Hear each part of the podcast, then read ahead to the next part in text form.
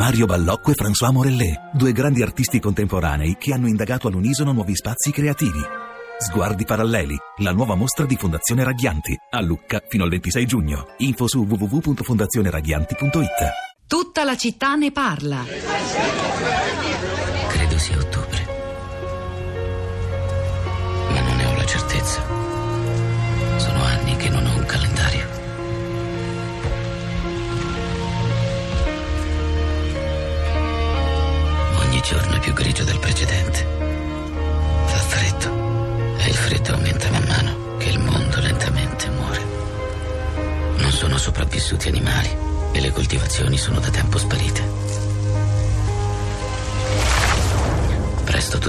Alberi del mondo cadranno.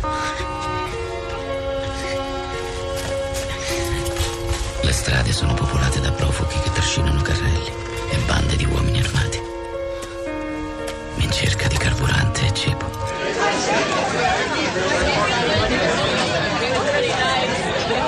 Abbiamo evocato più volte il futuro apocalittico della strada di Corman McCarthy, gli Stati Uniti, dopo una catastrofe apocalittica non meglio precisata, attraversati dai due protagonisti, un padre e un figlio, lungo una strada che solca paesaggi grigi e deserti con pochi sopravvissuti, verso sud, dove si ipotizza ci sia un clima migliore. Questo era un estratto dal film che è stato ricavato da quel libro di John Hilcon con Vigo Mortensen nei panni eh, del padre. C'è anche Charlize Theron, la madre, che poi muore lasciando questi, eh, questi due personaggi straordinari da soli di fronte al futuro. C'è anche un estratto dell'altro libro che evoca un futuro eh, apocalittico, quello della Venezia del 2092 della seconda mezzanotte di Antonio Scurati, che è stato con noi nella prima parte.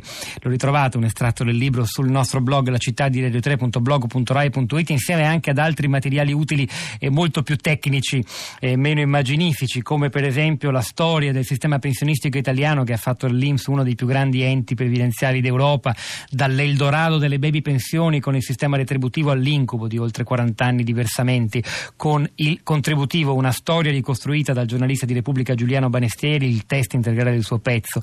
Sul nostro blog dove si sviluppa parallelamente alla diretta il dibattito, la città di radio3.blog.rai.it e poi continuerà ancora dopo le 11 per tutta la giornata. Rosa Polacco, buongiorno, ciao. Pietro, buongiorno, ciao, ecco, soli davanti davanti al futuro, l'hai detto, è la sensazione dominante che si avverte questa mattina, anche da ieri pomeriggio, ieri sera, in realtà dopo le dichiarazioni di Tito Boeri sui social, sia Facebook che Twitter, sono state dichiarazioni molto commentate, molto commentate soprattutto proprio dalla generazione che si è sentita eh, principalmente coinvolta, quella degli anni Ottanta e questa mattina sul nostro profilo, sulla nostra bacheca di Facebook della città di Radio 3, diversi commenti, il primo arrivato arrivato è quello di Stefano che scrivo di solito vi ascolto, ma stamattina non ce la faccio, non riesco a sentire altre bugie, tanto chiunque inviterete difficilmente dirà la verità e spero di essere smentito. E mi sa che non ci siamo riusciti invece Pietro a smentire Stefano, senti che dice.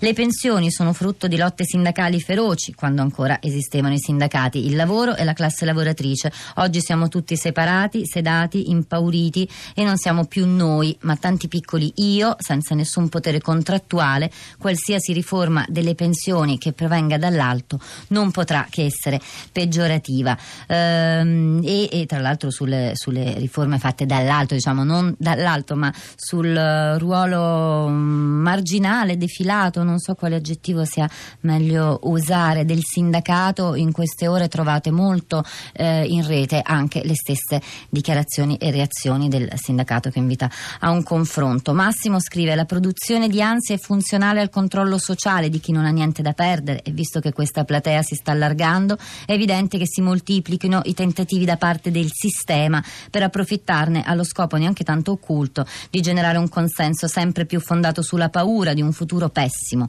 che sulla speranza di un avvenire accettabile. Onestamente a me fa più paura il fatto che questa strategia venga utilizzata piuttosto che contrastata con l'elaborazione di interventi risolutivi perché significa semplicemente che non sappiamo più cosa fare. Anzi, Angelo scrive: Per curiosità, la mia cassa mi manderà in pensione con 200 euro al mese e tra Stato e cassa mi prendono oltre il 50% di quello che incasso. In aggiunta, lo Stato che può truffare mi nega la possibilità di prendermi il montante e andarmene. Una volta pensavamo ad una rapina per riprenderci il nostro, ma ora anche le banche sono vuote. Che fare? Io cerco di lavorare meno che posso, tanto non serve, faremo una comune da vecchi da qualche parte. Ancora c'è Adele che scrive: Ma insomma, quale sarebbe il torto del professor Boeri? Aver detto che i giovani dal lavoro precario e difficoltà a versare i contributi avranno pensioni al di sotto dell'assegno sociale? Si sapeva, lo diceva già Mastra Pasqua, ex presidente dell'Inps, come avete ricordato. Il torto di Boeri è di aver messo in fila i numeri, con il rischio che i giovani italiani si diano una svegliata. Tre ascoltatori collegati con noi, il primo è Alessandro, buongiorno. Pronto, buongiorno. Buongiorno, benvenuto Alessandro. Salve, salve. A lei la parola, che ci dice? E allora, niente, io ho ascoltato ultime, gli ultimi minuti. Ehm, io lavoro in, insegno in una um, scuola secondaria di, di, primo grado e ehm, ho pensato di scrivere un dramma eh, teatrale recuperando il, la vecchia nobile, eh, il vecchio nobile genere del, de, de, del dramma pastorale per una visione eh, per l'appunto apocalittica, un dramma pastorale assolutamente eh, lasciato all'interpretazione degli alunni della mia scuola, una scuola di Carpignano Salentino, ed è un grido di, eh, di rivolta a dei tratti molto, molto forti, anche violenti nei confronti insomma, del relativismo imperante, del, anche delle, delle, multinazionali, perché poi il soggetto è appunto la, la devastazione dell'ambiente, l'ho intitolato L'egloga proibita. E, ehm, Ma l'hanno interpretato i suoi studenti? Lo interpreteranno il 14 e 15 maggio, sì, i miei, i miei studenti. E condividono questa idea di futuro loro?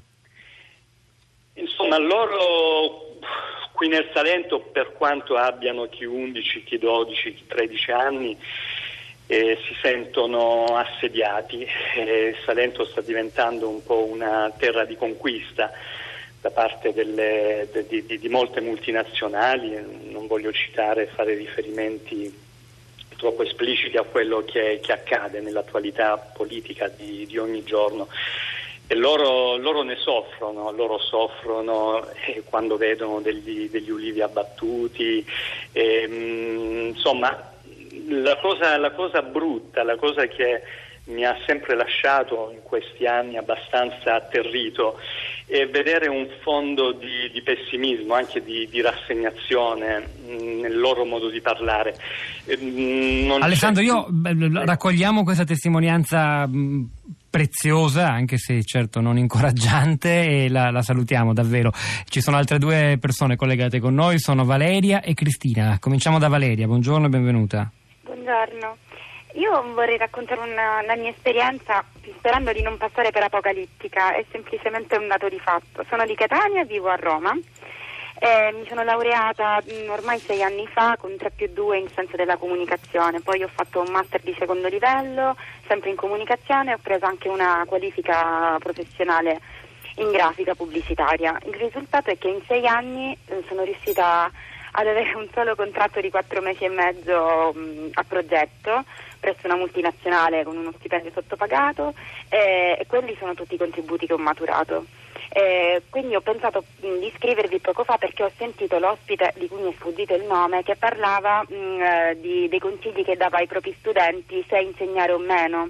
Adriano Favore, l'antropologo. Esatto, eh, proprio perché io mi sto ritrovando nella stessa situazione, ossia in sei anni ho provato a cercare e probabilmente appunto non volendo essere apocalittica mi rendo conto di aver fatto anche io delle scelte sbagliate, probabilmente ho scelto la laurea sbagliata perché poi a causa sempre delle leggi che vengono promulgate continuamente mi ritrovo in un codice del nuovo ordinamento che è stato tagliato fuori da tutte le classi di concorso eh, quindi ho anche io le mie responsabilità.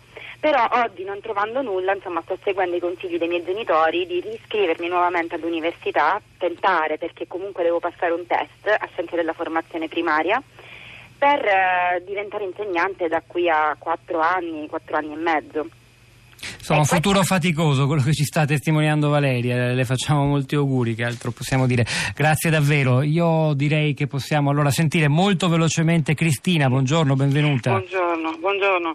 Eh, dunque, non ero d'accordo con la questione che la mia generazione, ho 54 anni, eh, era così tranquilla a poter fare molti figli. In realtà in Italia il stato sociale è quello che è, eh, gli asili nero mancano ancora oggi e quindi molte donne, se chiedete, hanno fatto o un solo figlio o nemmeno uno proprio per queste condizioni. Inoltre, riguardo al lavoro, alla cosiddetta precarietà o eh, insicurezza, questa è vecchia perché io quando ho cominciato a lavorare al Liceo di Padre nel 82 eh, ho fatto un sacco di lavoretti in nero, non pagati, quindi a gratis. Poi quando ho trovato lavoro eh, c'erano i famosi eh, contratti di formazione e lavoro. Ai miei tempi se sono vecchia, ai miei tempi mi ricordo un'azienda qui della zona, nel Conselvano, eh, la Cavi Rivest, eh, dopo i due anni di formazione aveva licenziato decine. Insomma, era dura anche allora, il futuro faceva paura anche in passato. Grazie a Cristina Rosa. Un giro di tweet. Allora, Italian Politics, che è un account interessante che seguiamo con attenzione, scrive il succo del polverone sollevato sulle pensioni, come ridurre le prestazioni pubbliche per favorire le privatizzazioni delle stesse, come negli Stati Uniti. E poi Aitao dice: i nati dopo il 70 hanno sfiducia nei confronti dello Stato, fatalisti già preparati da anni anni all'idea di non avere previdenza e poi a muso duro dice pensione a 75 anni, una miseria, prospettive nerissime. Spero che in busta arancione ci sia la capsula di cianuro. Riuscirò a riscuotere la pensione? A quali enti privati posso rivolgermi? L'inchiesta ha raccolto i dubbi dei trentenni sul sistema pensionistico e ha cercato di dare delle risposte concrete. Anche questo articolo lo trovate nella nostra rassegna stampa che andiamo via via aggiornando sul tema di oggi sulla città di radio3.blog.rai.it insieme ad altri materiali, audio, video che andremo via via pubblicando nelle prossime ore, quindi continuate a seguirci anche lì. È il momento di Radio Tremondo c'era Margherita Franceschina oggi alla parte tecnica, Piero Pugliese alla regia, Pietro del Soldai Rosa Polacco a questi microfoni, Rosa Polacco condurrà anche eh, domani la trasmissione, domani e dopodomani, al di là del vetro anche Cristina Faloci, Florinda Fiamma, la nostra correttrice Cristiana Castellotti che vi salutano, quindi buona giornata e a domani.